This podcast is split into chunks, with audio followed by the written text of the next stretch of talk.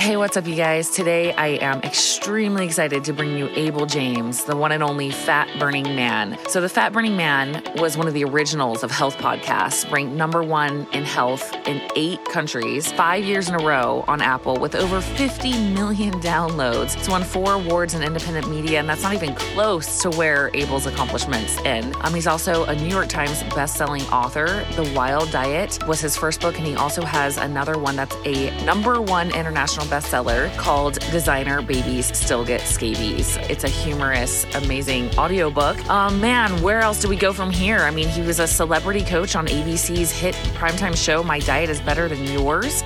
Um, he's going to talk about the results on that, which are absolutely incredible and exciting. And man, I mean, even when he released his cooking app, Caveman Feast, um, he beat out the Food Network and Martha Stewart on that. So he became the first independent publisher to hold Apple's number one food app and number one health podcast at the same time.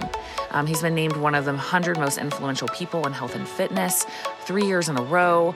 And not only that, um, he's won um, awards for singing and songwriting. So he just is quite the incredible person. And I really enjoyed this interview with him because you'll see as we go through, you probably, hopefully, you already know Abel um, and have been exposed to his work. But if you haven't, if this is your intro to Abel James, you'll see, I think, why people love him so much because he's getting right down to the freaking truth. And he's saying, hey, let's cut the BS and all this crazy stuff where we have to act like robots and follow all these crazy rules and like what actually works. You know, like let's like take a chill pill and find out what actually works here and just do that and be happy and live happy lives. So, man, we go into so much in this episode from living without internet for a year to living life intentionally to how he was overweight and what was causing that and what helped him ultimately get there and led him on this journey um, to becoming the fat burning man and everything that he's brought to the health industry since then. So, um, we'll go ahead and jump into it. I just wanted you to know how cool this dude is before you start listening. So, we'll go ahead and get started. Here is Abel James. All right. So, Abel, I'm wondering if you could treat us with a little journey today. Yeah. Where do you want to start, Tara? I want to start with what got you started in health and fitness in the first place. And then, like, if we can go through the epic hero's journey of the highs and lows of through that journey, like what you found. But let's start, like, where did you start out? Because everybody knows you're the fat burning man, but like, how'd you get there?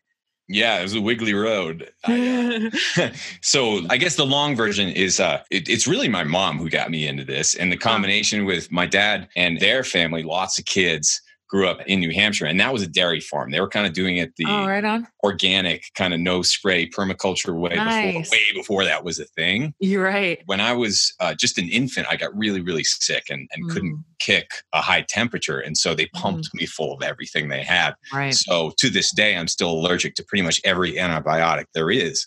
Mm. And so my mom had a problem, right? Because the kids would get sick. My brother actually was and still is allergic to a lot of the same drugs and antibiotics and all that. So my mom, who was already a nurse, hit the books even harder and learned about uh, being an, and became an herbalist and then wrote a book about herbs and incorporating mm. them into clinical practice. I love her. her on, yeah, she's the best. She's the best. yeah. But then, of course, you know, so I was kind of raised in this health nut world where she yeah. was running into the backyard and wildcrafting and making tinctures and balms Amazing. to heal me and teas and all that instead of, you know, I wanted to take Clearasil when I got poison. You know? I love her. Oh, totally. can I get her on the podcast next? you should. Yeah, she would love that. But uh, yeah. So anyway, I of course wanted to rebel against that completely when right. I went to school, and then I went to an Ivy League college and took on loans, and then got a big fancy job to pay off those loans and big fancy health insurance. And I'm like, well, this is the right way. I'm going to do this super hard. And after right. about like a year of going into the doctor pretty much every two weeks, maybe once a month, peeing, blood taken, looking at the results. The good part is I, I learned kind of how to read some of that blood work. Mm. The bad news is that after a little more than a year of that and moonlighting and working too hard, being stuck in an office, working in consulting and programming and all that, yeah. uh, I was, I would, I put on probably 25, 30 pounds. Mm. I had high triglycerides, big puffy face. And, um, and then the thing that really put me over the edge there after trying to eat very low fat, I was still running a lot. I was trying to eat almost no dietary cholesterol and all that. So I'm getting right. fat. I'm getting, you know, going down the road of heart disease that I was trying to prevent by following this advice based on family yeah. history. Da, da, da, da. And then I lose everything in an apartment fire, like everything. Wow. And I'm broke. I had just kind of like gotten over the hump and paid off most of the loans, but I'm broke. I'm sick. I've lost everything. And I just looked at myself in the mirror and I'm like, kind of got to work on this, dude. I felt terrible. I looked wow. terrible. Like I was in my early 20s and had the body and the biomarkers of someone easily in their 40s or 50s with, wow. with, you know, going down the road of serious metabolic dysfunction if you don't kind of correct it pretty quick. And that's where I was at. So it was really going back to the world of my mom and alternative health and herbal healing and that kind of, yeah. I don't know, it's a more N equals one experimental, intuitive approach and mm-hmm. hitting like hardcore bodybuilding forums. I was looking at at people who were way too fit or had way too much muscle, like the phys- physique competitors that could mm-hmm. get down to 3% body fat. It's like, mm-hmm. these people have figured something out that I certainly haven't. Like, I'm right. doing this really hard and it's not working. Maybe if I do something else really hard, it will work. Wow. And that's kind of what happened. And then that's how I found my way to the primal world eventually, too, which wasn't really a, thing back then because Mark Sisson was just getting his start. But I found Mark because he was someone who even back then was close, you know, in his mid 50s, getting close to 60 and just ripped and, yeah. and energetic and an example of how I would want to be living perhaps like when I was getting toward my 60s. And I'm like, well, how did he do that? you know? Then yeah. I started interviewing people who had lost more than 100 pounds and kept it off for five years. And that's how I started up my blog and podcast because I was reaching out to these, nice. these freak successes, right? Yeah. The, the, successes are the weird ones, but I think there's so much Love we can it. learn from them. Definitely. Definitely. Wow, it's cool. So it came from your own place of passion of like, I want solutions and the proof is in the pudding. Like, stop giving me all these recommendations, like show me the results. And now I want to hear what you had. So what did you, what principles did you discover as you started, you know, when did that start to shift for you into, cause like, I know we'll talk about, a lot of people may know of like my diet is better than yours. And maybe we can talk about that and, yeah. and the wild diet, but like mm-hmm. what clicked, like what helped you start to shift your perception around this whole like low fat, low cholesterol run, you know, what everybody tries to do or at least as we were growing up, where where did the clicking yeah. start to happen? I love that question because it wasn't just the doctor, and there are many good doctors out there. It was just a doctor, and he, by the way, was a little soft himself, probably forty pounds overweight. Right. And it's like mm-hmm. I started to notice things like that. Mm-hmm. I started to mm-hmm. to just be a little bit more intuitive about what made sense once I had more of an education about how the body worked. Mm-hmm. What I mean by that is I was not afraid of fat and cholesterol anymore. I was more focused on eating real food.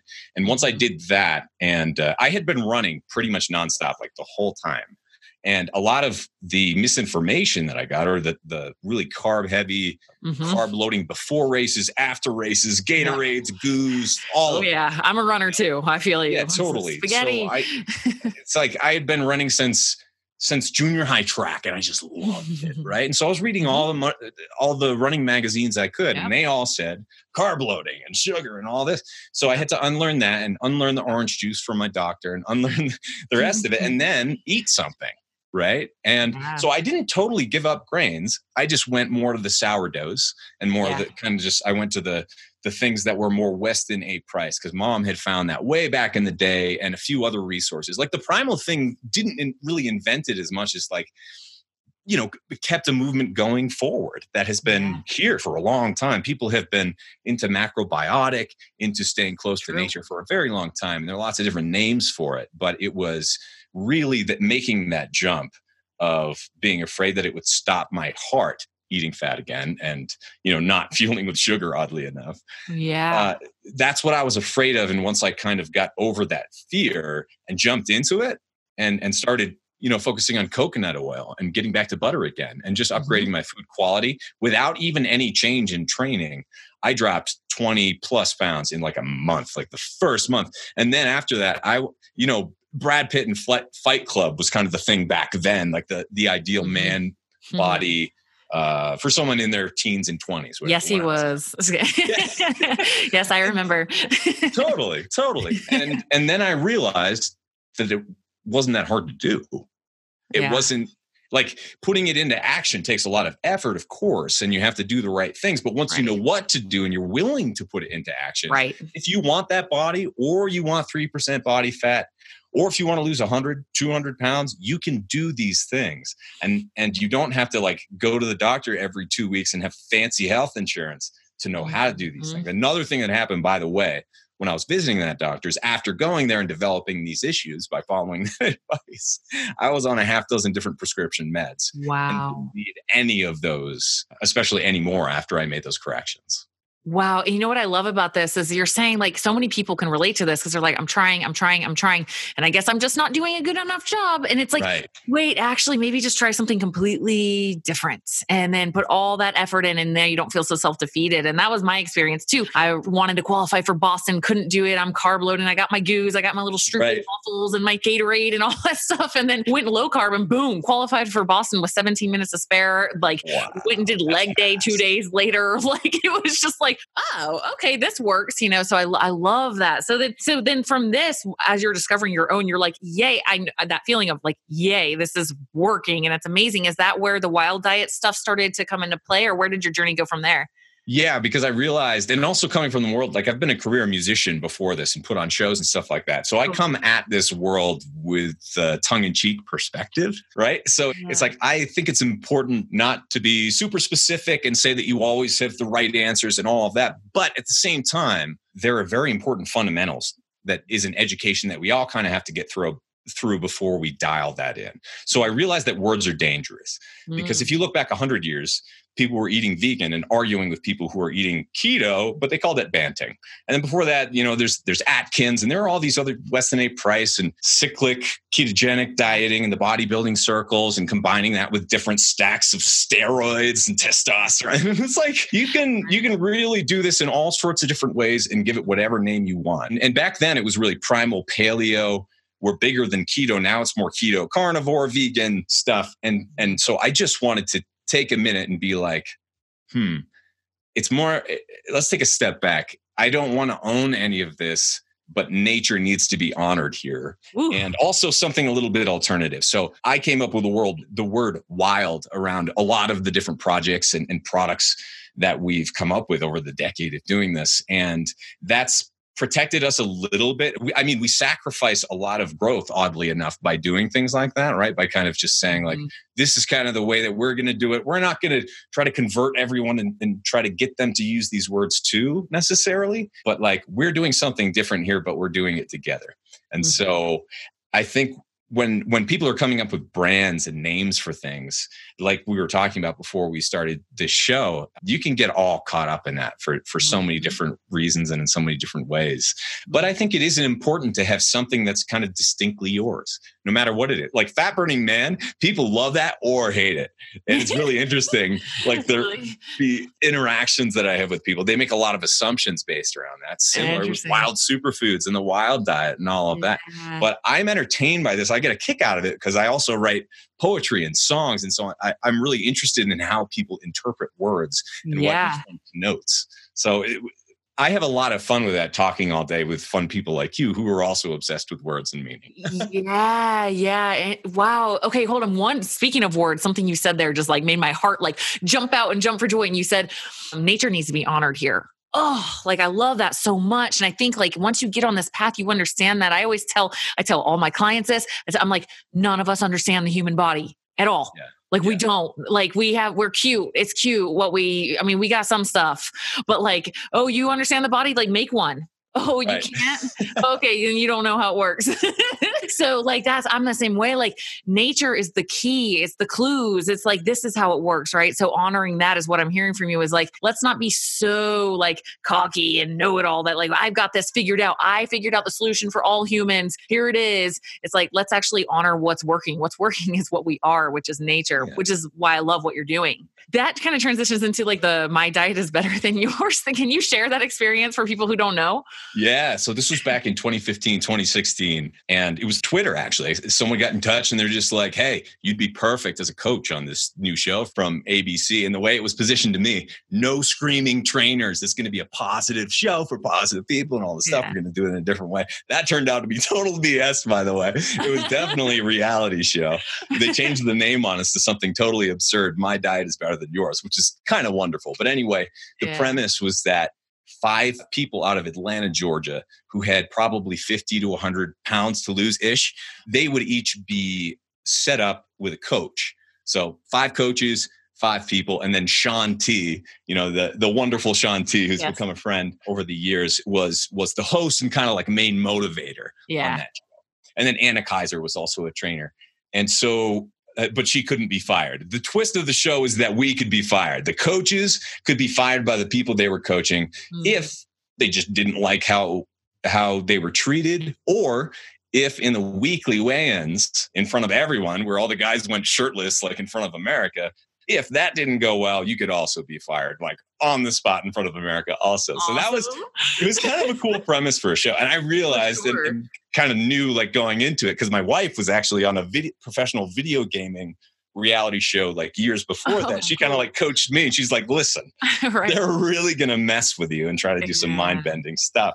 And they did, you know, like not feeding you, shutting you into rooms, feeding you misinformation, getting you all riled up and mad at each other, then putting you on on camera. Wow. Right? Like that's kind of how reality TV wow. works. And so I got I got matched up with Kurt Morgan, this this wonderful dude who makes me look like a hobbit. He's like six four. He was 352 pounds wow. when we got started, 52% body fat. Wow. And also had been in a serious car accident that affected his neck and had to have all sorts of gnarly surgeries over the years to try to correct it. So he couldn't really do heavy lifting or or hardcore sprints or much exercise, to be perfectly honest.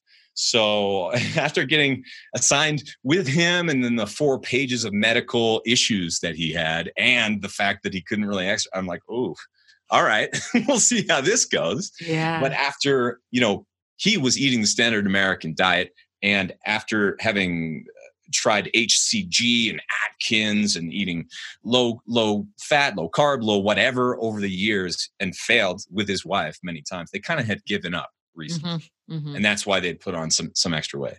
But anyway, over the course of um, three and a half months, 14 weeks, we got Kurt down 87 pounds and he lost by far the most weight of anyone. He lost off the top of my head, I think it was 15 pounds the first week, 11 the second week. And he's a big guy or uh, especially like tall. And he started off 352 pounds. So that's not a fair way to compare yourself if you're anywhere smaller than him, right? Like, so it's not about the numbers, but one thing that, that was cool about the show is they, they at least had us share the body fat percentage numbers, which is so much more important than just the raw weight. For sure. And so we got him down to, and, and I can't remember the exact numbers, but it was below 25% body fat uh, at the end of that. And he went rock climbing. And he's a grandpa. He was, wow. he was also like coming up on 50 years of age. We're friends to this day.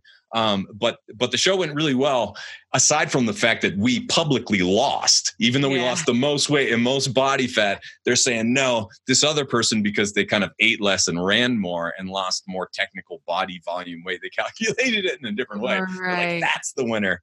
Um, and that became a wonderful bit of education because at the time it's like my podcast was already kind of bigger than that show.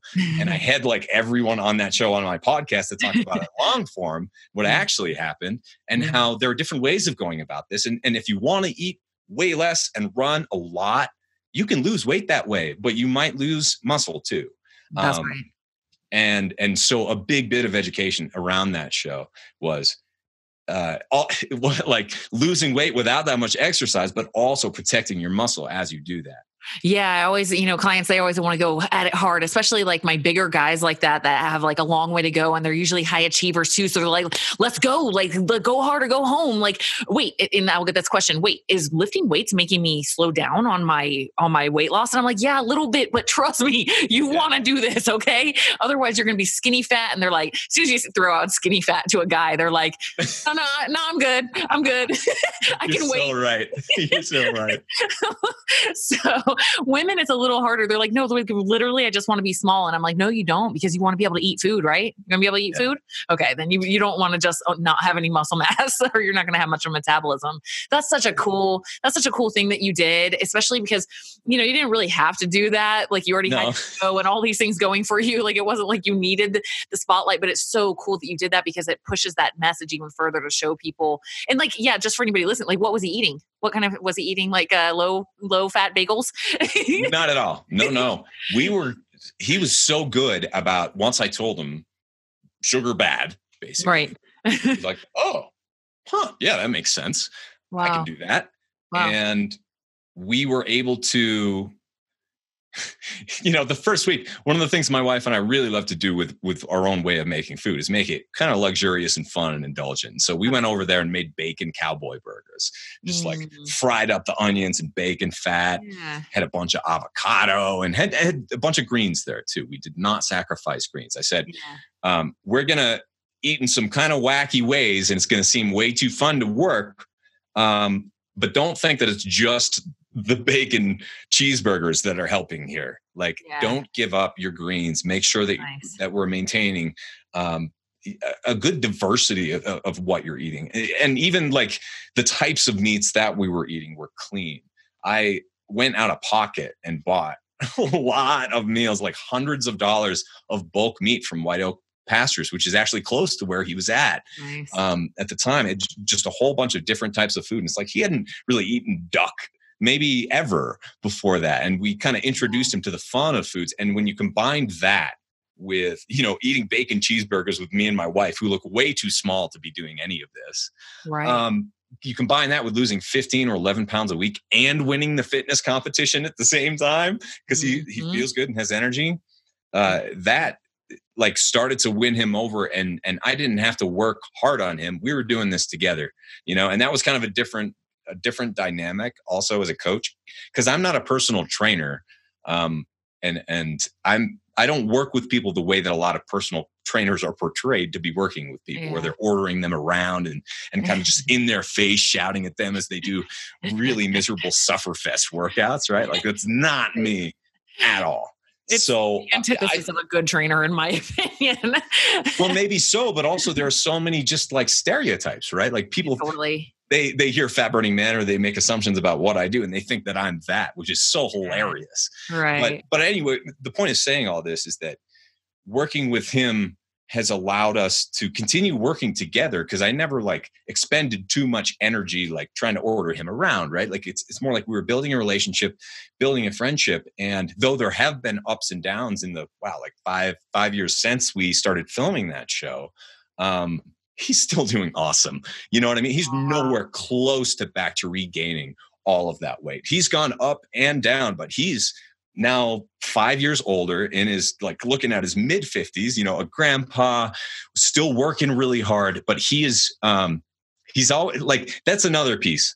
I will lift weights. You will lift weights because, like, I don't know, we will. We'll go and run too. He yeah. will do neither of those things. Yeah. And there are many people like like Kurt out there who I hadn't really necessarily interacted with that much before that show, let alone coached, who, who are just not built that way. They're not going to do yeah, that. But right. they'll build an addition on the house in a weekend. they'll like redo yeah. the roof or they'll like lift up a car so that their wife can put a jack underneath. And that's mm-hmm. his way of working out. Yeah. And he like literally delivers refrigerators sometimes and he like buys and sells really heavy things and just moves them around and uh, i think it's really important to realize that if you're going to do this for the rest of your life that way of doing it has to work too. You have to find a way to make whatever way work. And it's going to look different for many different people.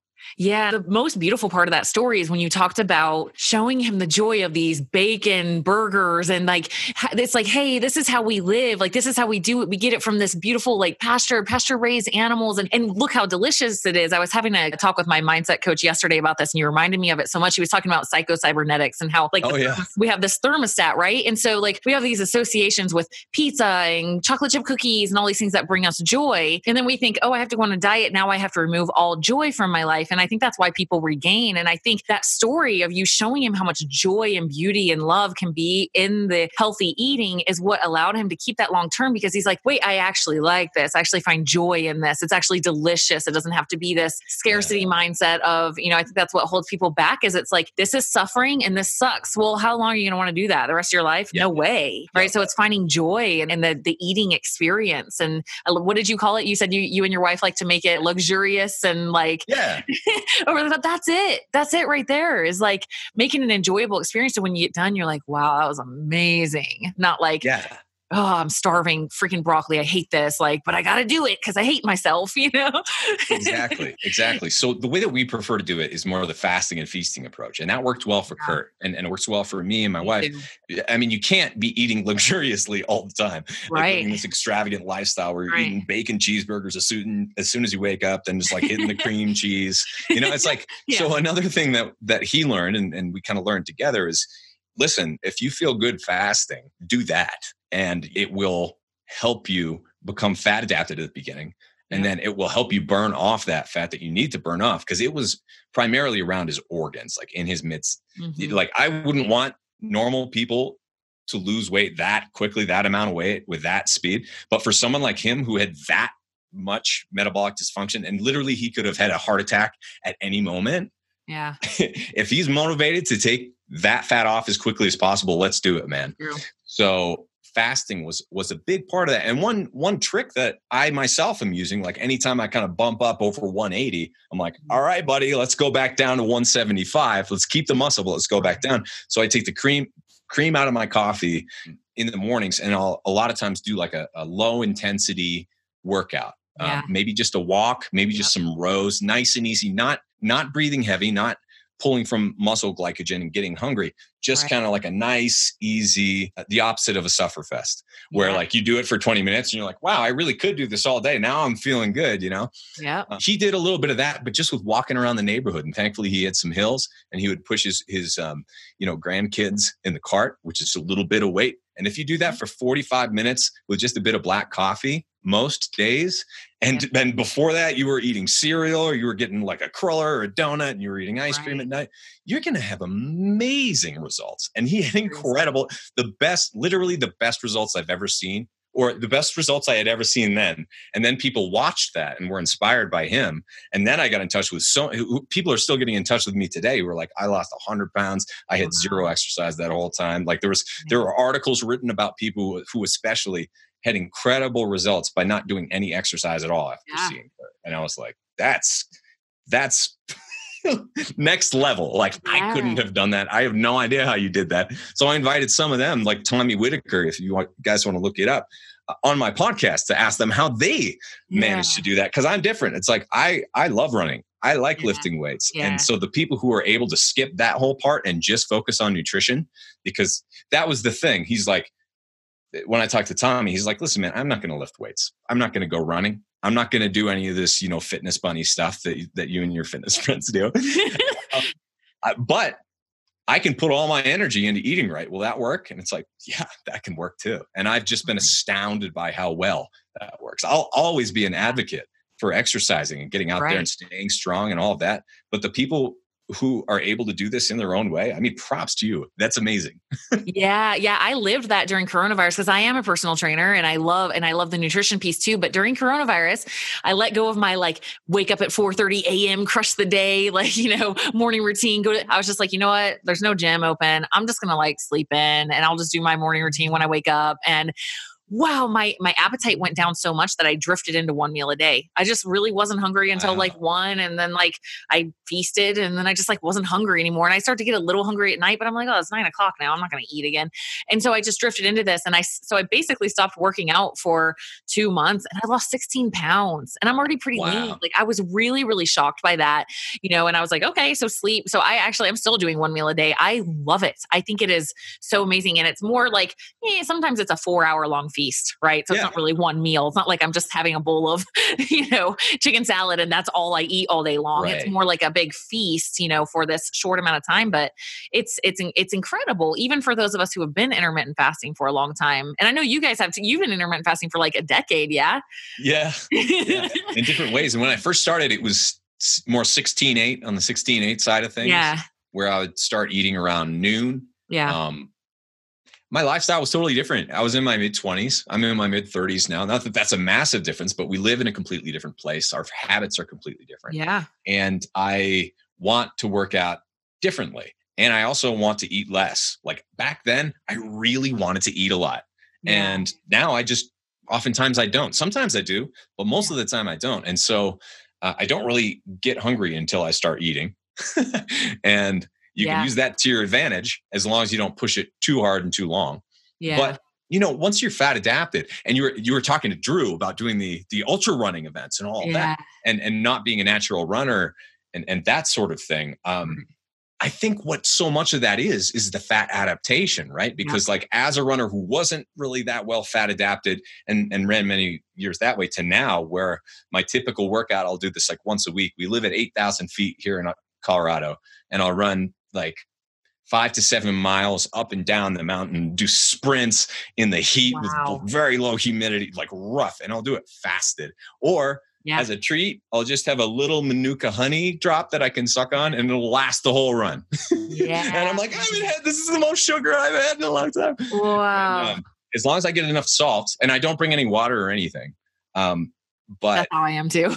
yeah, it's if you can if you can do that that's that's also next level you know yeah i want i want my metabolism to be efficient i want to be able to pull from fat stores when i need to and those right. people who are able to run 100 miles without right. fueling that's pretty cool too and i think that we all have that ability if we train ourselves up and kind of I, I, think of it as right. getting ourselves the chops. Like that's how you call it in music. You got to get the chops first. And what that mm-hmm. means is like you have to sit down practice diligently not once, not intensely. It's not about intensity, right. but with consistency over a long period of time. And if you do that, then you'll slowly but surely, and you work on the things that you're bad at, you work on your weak spots, then eventually you'll get the chops enough to be able to do these things. Amen. That's beautifully said. Just I just said that to my clients this morning on a call. That she's one of my clients is like, I can't work out fasted. Like I just can't. And I'm like, you yeah. can't right now but you will be mm-hmm. able to more and more the more you do it right? So i'm like you can. It just doesn't feel as awesome as usual because you're you're adapting right now. Adapting adapting's uncomfortable but look what you're saying. I mean like guys did you hear him? He just said he's at 8000 feet elevation. I don't know if people really put that in perspective but here in salt lake city we're like 4000 feet elevation. So like that's like double. That's really really high. And you're doing that with nothing but your what's inside your own body pretty much. Maybe a teeny bit of honey or something. And that's yeah. cool because then you know i don't know about you but I was down in Austin for Paleo FX, I think, and I went yeah. for a run. I was going to go for a three mile run, and it was so amazing because I was so at sea level. I ran 10 miles. I, totally. just, I could not stop. I was like, and I felt like I just kept getting faster and faster and faster. And that's a really cool experience when you train your body to do something really hard and yeah. then you go back to like easy. It's just you're, you feel like a superhuman you know? Yes. yeah. And I would encourage those people. I was thinking about it. I'm like, why do I do this? I came back from a run and it was too hot and like too overworked to even want to eat dinner, my yeah. one meal of the day. Yeah. Right. Yeah. And then eventually I did, you know, a couple hours after I cooled down and all that. I'm like, why do I do this? It's so hard. It's because I did it one thing at a time. When we first moved up to this altitude, um, we kind of like I, I, like high altitude. I love the mountains. But yeah, the first time I tried running at 7,500 feet, like in Flagstaff. I was like, and and then the first like just mild incline I got was I had to stop and I wanted to barf. I'm like, what is happening? and it's legit, you know. So when we yeah. first moved here, I wasn't really running that much and I was taking it easier. I had to adjust my workouts, and you can't really work out with the intensity no that you can at sea level you just can't it's a different thing but you can become a lot more efficient so when i was not running. I had a similar experience when we first went to to Colorado. It was the, it was the winter and it was icing up and we were on hills and stuff. It's just like I couldn't run there if I even wanted to. It was like too dangerous. Yeah. It, w- it would have been kind of silly. um, but we went to go visit my folks who live now down in Florida at sea level, and i'm just like huh i wonder if i could do like the normal run that i that i would have done when i was in running shape by yeah. their house. And i just rolled out and ran five miles and felt amazing the whole time. Like like i didn't have to take a breath the whole time. I'm like what is happening here? I'm not yeah. even trained for this at all. And not that i wasn't training you know i was still lifting weights. And i know that you're a big fan of lifting and running. I'm a fan yeah. of that combo and that that hybrid scenario Amazing. as well. I think it's it's protected me from so many injuries that I used to get. For sure. Right? Um, and, and so many other things. But anyway, there are many aspects to this. And I would suggest that you don't do them all at the same time. You don't yeah. go for the hardest thing all at the same time. I'll bring it back to music once again, because like I also study bebop and jazz and i'm not very good at that that style of music. It can be really complex and if you try to tackle these songs with these rapid chord changes and sometimes really rapid tempos you'll fall apart right at the beginning and learn nothing. You could spend mm-hmm. just you know hours you could spend your entire life banging your head against a wall. What you have to do is break it up into tiny little pieces and kind of tackle them one at a time. You can do one measure at a time. You can do one line at a time you know? And so if you focus on small things and getting that right and then moving on to the next thing, then you can start stacking the hard stuff and mm. get to that superhuman level. Yeah, that's funny. That was my topic for my coaching call this morning. Habit stacking, right? Just stacking one habit yeah. On top of the next. And you're right. That's why I think we get so overwhelmed. Like if I was going to try to learn to, you've got all these instruments behind you. And I'm like, if I was going to try to learn how to play all those like eh, eh, i mean i would just i would give up i'd be like i can't i i, yeah. I can't i can't apparently you know and that's what happens with health and fitness too and it's like oh totally. you totally can you're just like putting way too much pressure on yourself all at one time yeah. okay i have to i have to ask you about the no internet thing because i'm just so curious so you and your wife went for like almost a year without any internet at all like none it wasn't zero percent but like um, well pretty like you didn't have internet at your we did not have internet and and we've done this a couple of times by the way so oh my gosh share. some of the times we'll have a little bit of cell service most of the time not because we lived on the road out of an yeah. rv yeah. for for a few years there we lived in the mountains of tennessee tennessee in the smoky mountains and we had oh my internet that was i continued to do my show with an up and download limit of 20 gigs a month, which would cut out anytime clouds or weather came over. Oh, wow. Combining that with like a little bit of Verizon service, we were able to continue doing some of the show uh, that time. That was that was before the ABC TV show days even. And um, the most recent time is just we didn't have good internet up in the mountains of Colorado the first place we moved. And so we're just like, well, we still ha- we have a small team and there are kind of like automated processes you can use to publish things and we mm-hmm. did essentially reruns of the show and republished we've been doing this for a while so a lot of people yeah. haven't heard the shows from right five or six years ago or, or right. now like 10 years ago and mm-hmm. so bringing those back up at the right time can be powerful yeah. for people so um, that was yeah it was it was a really powerful experience because so many uh, people who are you know around our age but certainly younger are just connected all the time and yeah. many people have now been raised in that environment and have never disconnected i grew up in the middle of nowhere in new hampshire and uh, the ah. power went out during an ice storm for 10 plus days like i believe more than once we would lose power it was all a whole thing we knew exactly what to do we knew where the candles yeah. and the, the flashlights and the board games were we knew yeah. how to get by without showers if we had to right. and so i think that well also you know the, phone would go out. We didn't have internet. We didn't even have cable until i went away to college. You know it wasn't even like by our house. And so my default mode is kind of without those things. Peace? Yeah peace. When you realize that that none of this stuff is necessary at all especially social media and that in fact the thing that really set me off i didn't use instagram for like two years one or two years uh, almost at all. Even though I had, had like 40,000 followers at the time, I still have 40,000. I was just like, but um, not, I read an article that was in no small terms saying if you use Instagram, you're going to be sadder than if you don't. You're going to be more anxious and depressed. And if you use it a lot, you're going to be really depressed.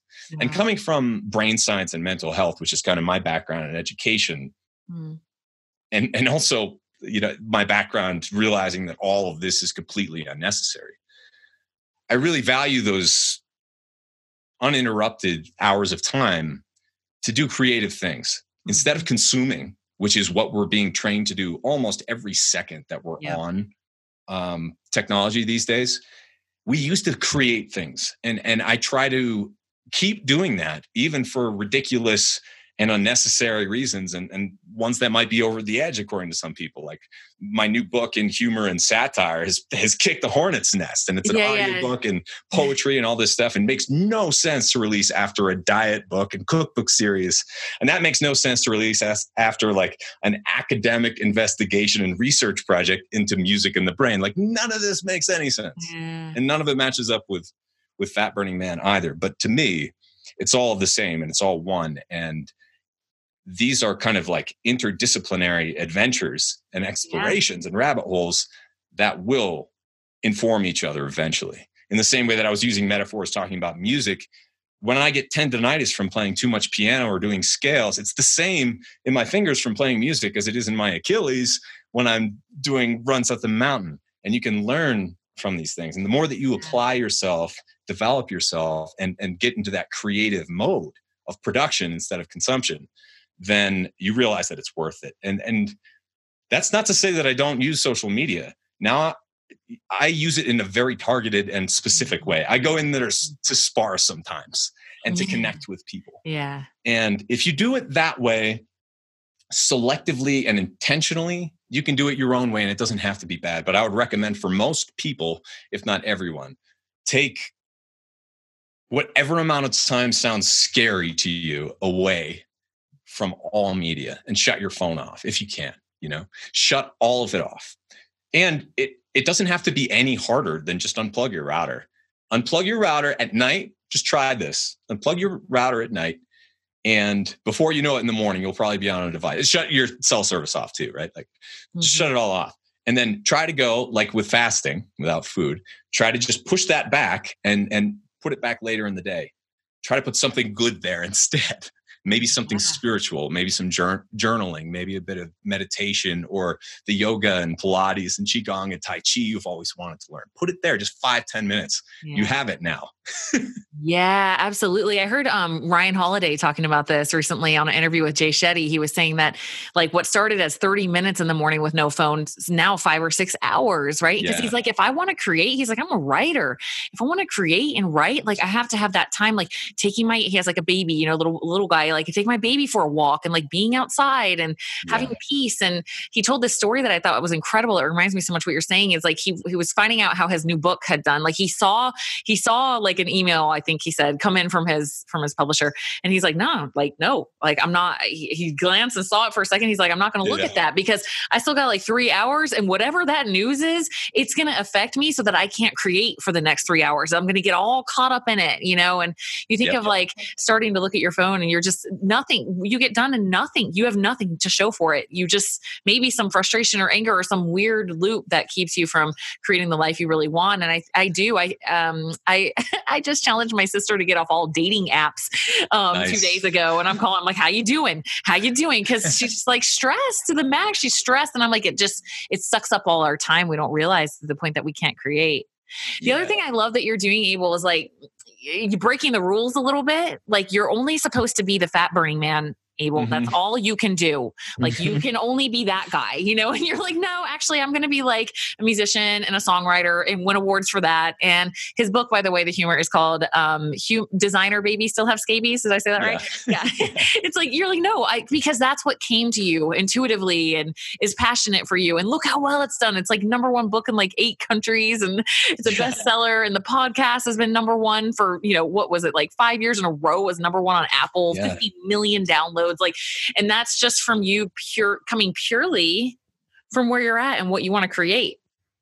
It's, and burning out sometimes to be perfectly honest. You know what i mean? It's like like yeah. i said mental health is so important and i've i've come to moments in my career in every career that i've had whether it's music consulting and fat burning man health stuff writing books where i totally burn out. And sometimes i don't realize it. Sometimes you burn out way before you realize it. So mm-hmm. you know people on, on dating apps are probably completely burned out because anytime you're in that reactive stage, you know, I had been, you know, I did a big book with major publisher and I had all these major app projects and then I had a major TV show and I'm just like back and forth these people working all the time. Then I'm coaching people and I'm helping them. And after a while, I just needed a break. I, and I mm-hmm. needed to figure out like, is this really what I want to do too? This for the rest of the time? Like do i even keep this going? I've had that thought many times. And uh, i think that's perfectly natural and important to have these thoughts and honor that and and mm-hmm. and spend some time with that because once you do i hated social media. There was no way i was going to use instagram for that that year. But now i pop in multiple times a day and like talk to a bunch of my friends and meet new people Mm-hmm. On, even on Twitter, even where people are just like trying to kill each other and at each other's throats. All that. I'm still making friends in there and yeah. and making friends with the haters and stuff. But I wouldn't have the ability to get in there with that attitude and mindset and and be mm-hmm. able to put up with all that if I hadn't taken a lot of time off and and thought about why I'm doing this. That's beautiful. Yeah. Uh, my my friend Josh Trent, who I know you know as well, he told me yeah. to tell you hello. By the way, I was just texting right on. before this. He's like, hello, hi. But Josh shared such an incredible story of himself with with Wellness Force of like having that intuitive pull of like you're forcing it now. You're forcing it now. Like just shift, shift, shift. And that's what I'm hearing from you is like you're just like wait, now like all the joy is gone. I'm stressed the hell out. Like I don't want to do this anymore. Like yeah pause and like allowing that question of like do i want to do this? Am i doing what i want to do? Or can i allow myself that freedom to shift mm-hmm. even after all this success? Because i can see like how it would be very easy.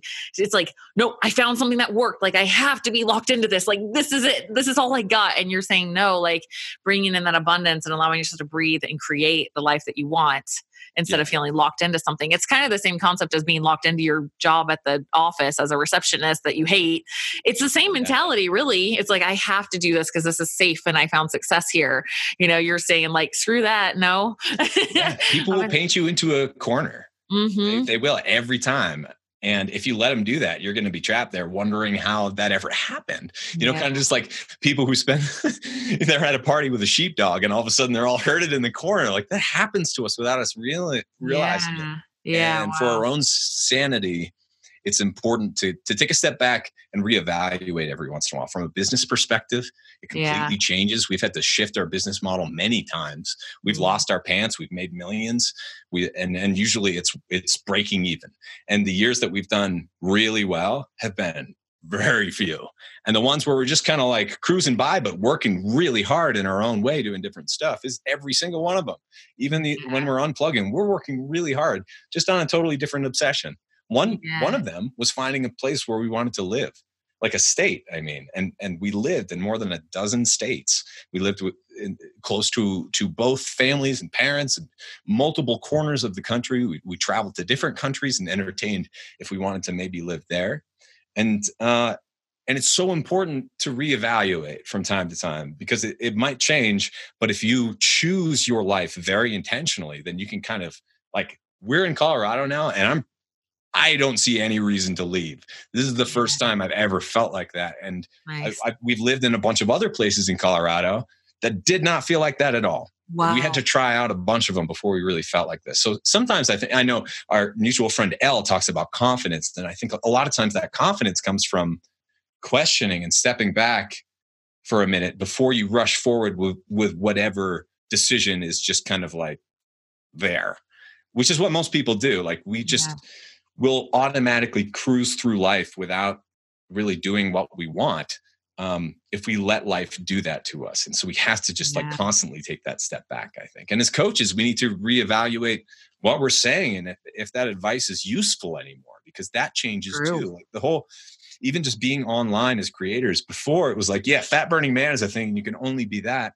And now, like in the past like year or two, all these people in mainstream media are, are shutting their homes, like kind of on Zoom or Skype, like the rest of us. Mm-hmm. Professionalism is gone, and we're all kind of doing this in our own way, and no one knows how to do it, and that's okay, mm-hmm. you know. But you have to adapt and realize that we're all real people, and you can't just be the TV show news anchor anymore. Now you have to let out other pieces of yourself because otherwise you'll get canceled. People will find that piece and they'll cancel you or whatever. It's a totally different dynamic. And you also can't say too much because then you'll get canceled. And you can't use the same words that you could use five or 10 years ago, certainly. Yeah. So, uh, yeah, that all takes time. And what yeah. I do is like, I'll take a good, I record a bunch, I batch it up, then I take a bunch of time off and I just read books a lot of the times about things that I don't like reading about social media, but I read three social media books before I got back in and started sparring with people again. Wow. I read three of them in like a weekend because I feel like it's a responsibility to like, I didn't know what the stories were, right? Like, it's just, yeah. I never got into Snapchat. Right. I, I don't know why these different social media platforms are doing all these different things or why anyone would ever use them. So like, ugh, I sucked it up and read a bunch of books about it. I'm like, oh, this makes sense. This is how I could use it artistically. And so I did some piano improvisations, and this is how I could do it and maybe calm some some nerves right now and i sang a song for people and they loved that and it's just wow. like oh this is fun again right wow, but you need to go wow. through that education from time to time yeah, I love what you're education you know? Yeah, because like, usually it's like what we do, or I think our egos like to be like, I don't I don't care about that. I don't like that because we really we don't understand it. You know, so it's yeah, like we totally. don't understand it, so we reject it, we make judgments mm-hmm. about it. But you went straight into the eye of the storm and you're like, let me learn about it. And then you were able to find joy in it, which is so beautiful because now what? It's opened more opportunities for you to grow, to be happy. And like we just we won't do that. It's like, you know, uh, uh there's no way I'm like looking into veganism. it's like, wait, then right. I got like my my coach who coaches me, she's a vegan. I'm like, okay, okay, I love you. Like, I'll look into it, you know? And I'm like, okay, I can see why you guys like, I, I see where you're coming from on some of this stuff, you know, instead of just like rejecting it because we don't, we don't even want to look into it, you know? And that's, that's yeah. really beautiful. And Vegans I make a mean salad, man. They make some great food. There's a lot of like nutritional yeast. Thank you, vegans. like all exactly. of these, all of these recipes that taste. They have definitely learned how to make vegetables taste amazing. So exactly, there's 100%. so much that can be learned from anything if we're just like a little bit open minded to receiving it instead of just poo pooing it because our ego is like, I, it's not for me, right? Well, even for me, yeah, it's like unplugging from social media, knowing that it's bad, feeling way better about it. Yeah, it's yeah. pretty easy to get in the position position. And now I see a lot of people doing this. So like, I'm better than social media. I don't right. need social media. and the thing that made it easiest for me to understand was the reason that we all started this, got online, got into forums, chat rooms, and social media was to connect with each other. Yeah. It's as simple as that. That's right. They're right. all messaging platforms. They're all just like AOL Instant Messenger. I used to, you know, message with with some of my best friends when I was a teenager, and and my girlfriends and my cousins and all of that. And I had yeah. fun, and we yeah. got into fights, and it was yeah. fun. And, yeah. Uh, and so, if you think of it all as a messaging platform to connect with real people, ignore the bots, ignore the hate, engage with the haters if you want. I've made a lot of friends that way. Yeah. I made a lot of friends awesome. in the carnivore community because I gave them some crap, they gave me some crap, and now we're just like getting each other's backs. That is awesome. Yeah, that's for for me too. I I always tell I tell people all the time. I'm like, I love social media. Just I, I am kind of being a brat. I'm kind of being a brat. Yeah. But I really do because I'm very outgoing by nature. I love meeting new people. I love connecting, and it allows me to do that. So I will admit I'm not much of a consumer. So like my friends, I'm like, I'm sorry, I probably am not going to see your stuff very much. Maybe if yeah. it's like one of the top three, and I just for a second scroll through. But because when you are putting out content all the time, it can overtake your life. But it's still yeah. becomes a way for us to connect. And that's the thing is I feel like there's like there's a balance there because it's a different kind of connection, right? It's definitely very different than sitting out in your backyard, laying in the grass with your wife or your kids or whoever it is. That's a whole nother level of connection, but there's still more connection at our fingertips if we'll embrace some of these things that we resist.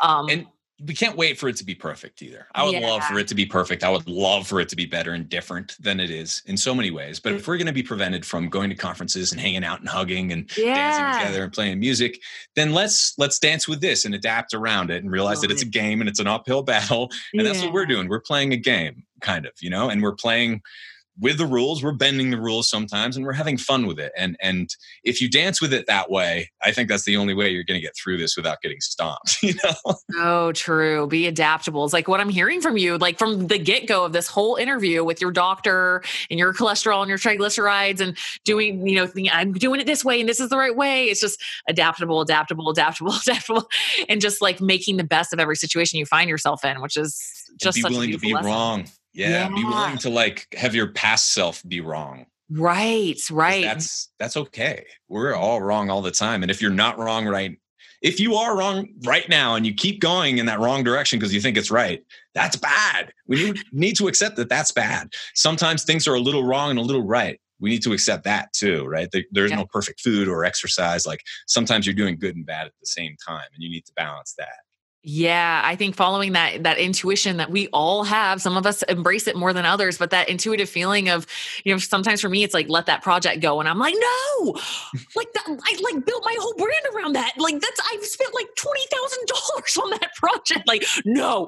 And it's like, "Okay, well things are just going to keep getting worse and worse and worse for you until you listen, but that's okay. You can keep doing it if you want to."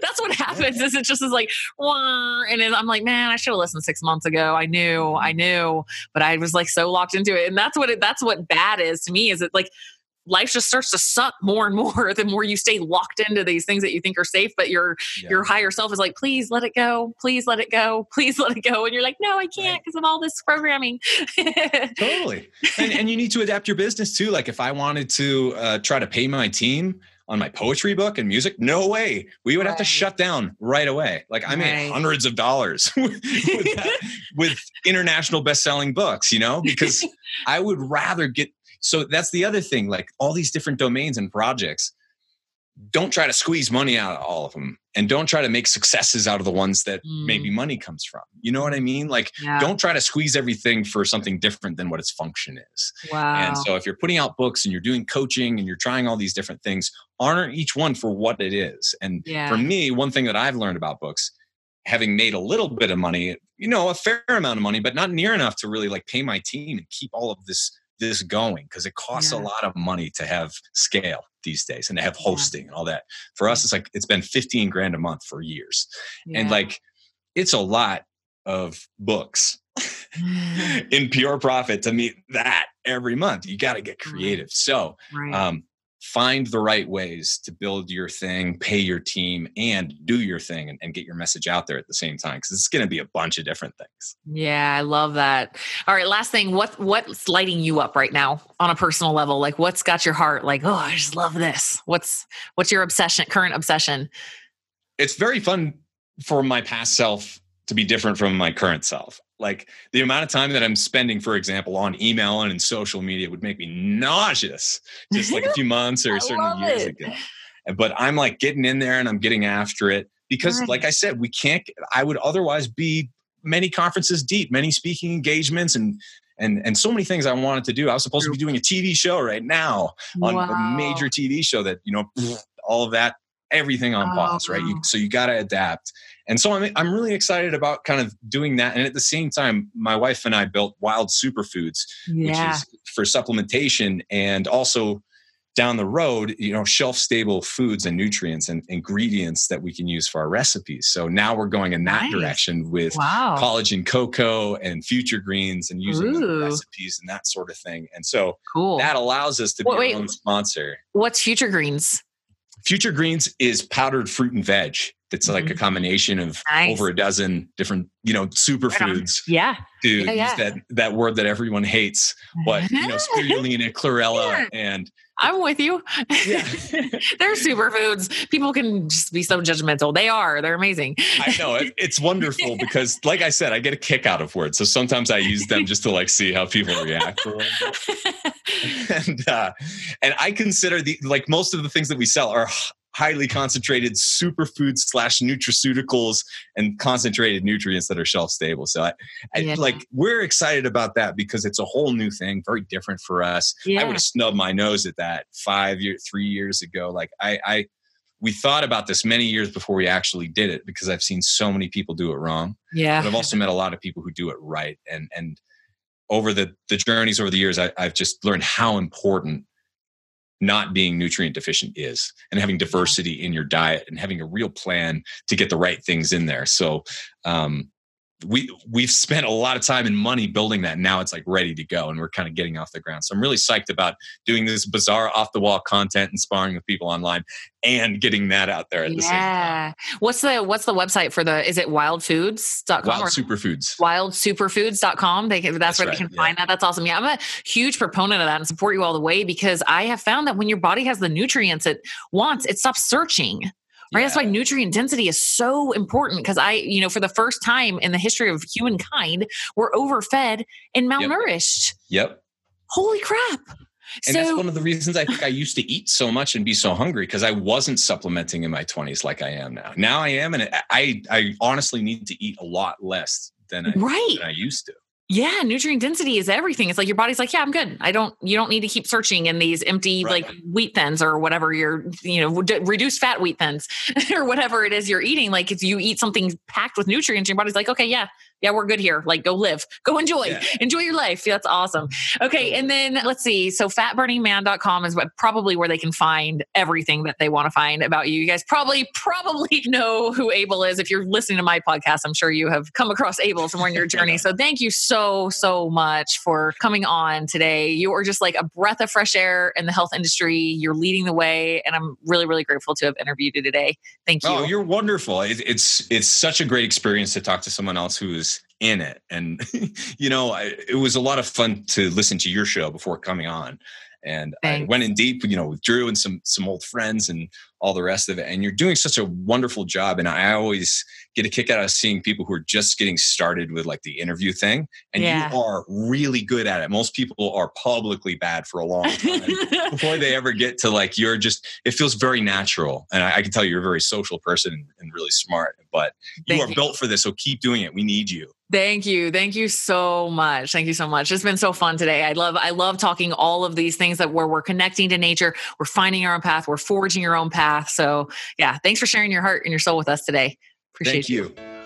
Hey, thank you so much for listening to this episode of the Inside Out Health Podcast. I hope this episode served as inspiration and something that you needed to hear in your life. If you have a friend or family member that you think would benefit from this episode, please share it with them. And also, please subscribe. I have so many more amazing guests coming. I have just been so gifted and honored to meet so many incredible health professionals in my career, and I cannot wait to share their messages with you guys. So please subscribe. And if you could be so kind as to rate my show, I would really appreciate it. This podcast is honestly an intuitive call to me to help spread goodness to the world. And so if you guys can help me do that, I would really appreciate it. If you want more info on this guest, pop over to my website, check out my podcast section, and you can get links to everything we talked about in the show um, and find out more about this guest and what where you can go from here. Make sure you're also following me on Instagram. Uh, that is my most active platform. You can find me at Coach Tara Garrison. You can also find me on YouTube, LinkedIn, Twitter. Everything is Coach Tara Garrison across the board. And then, yeah, if you want to send me a message, guys,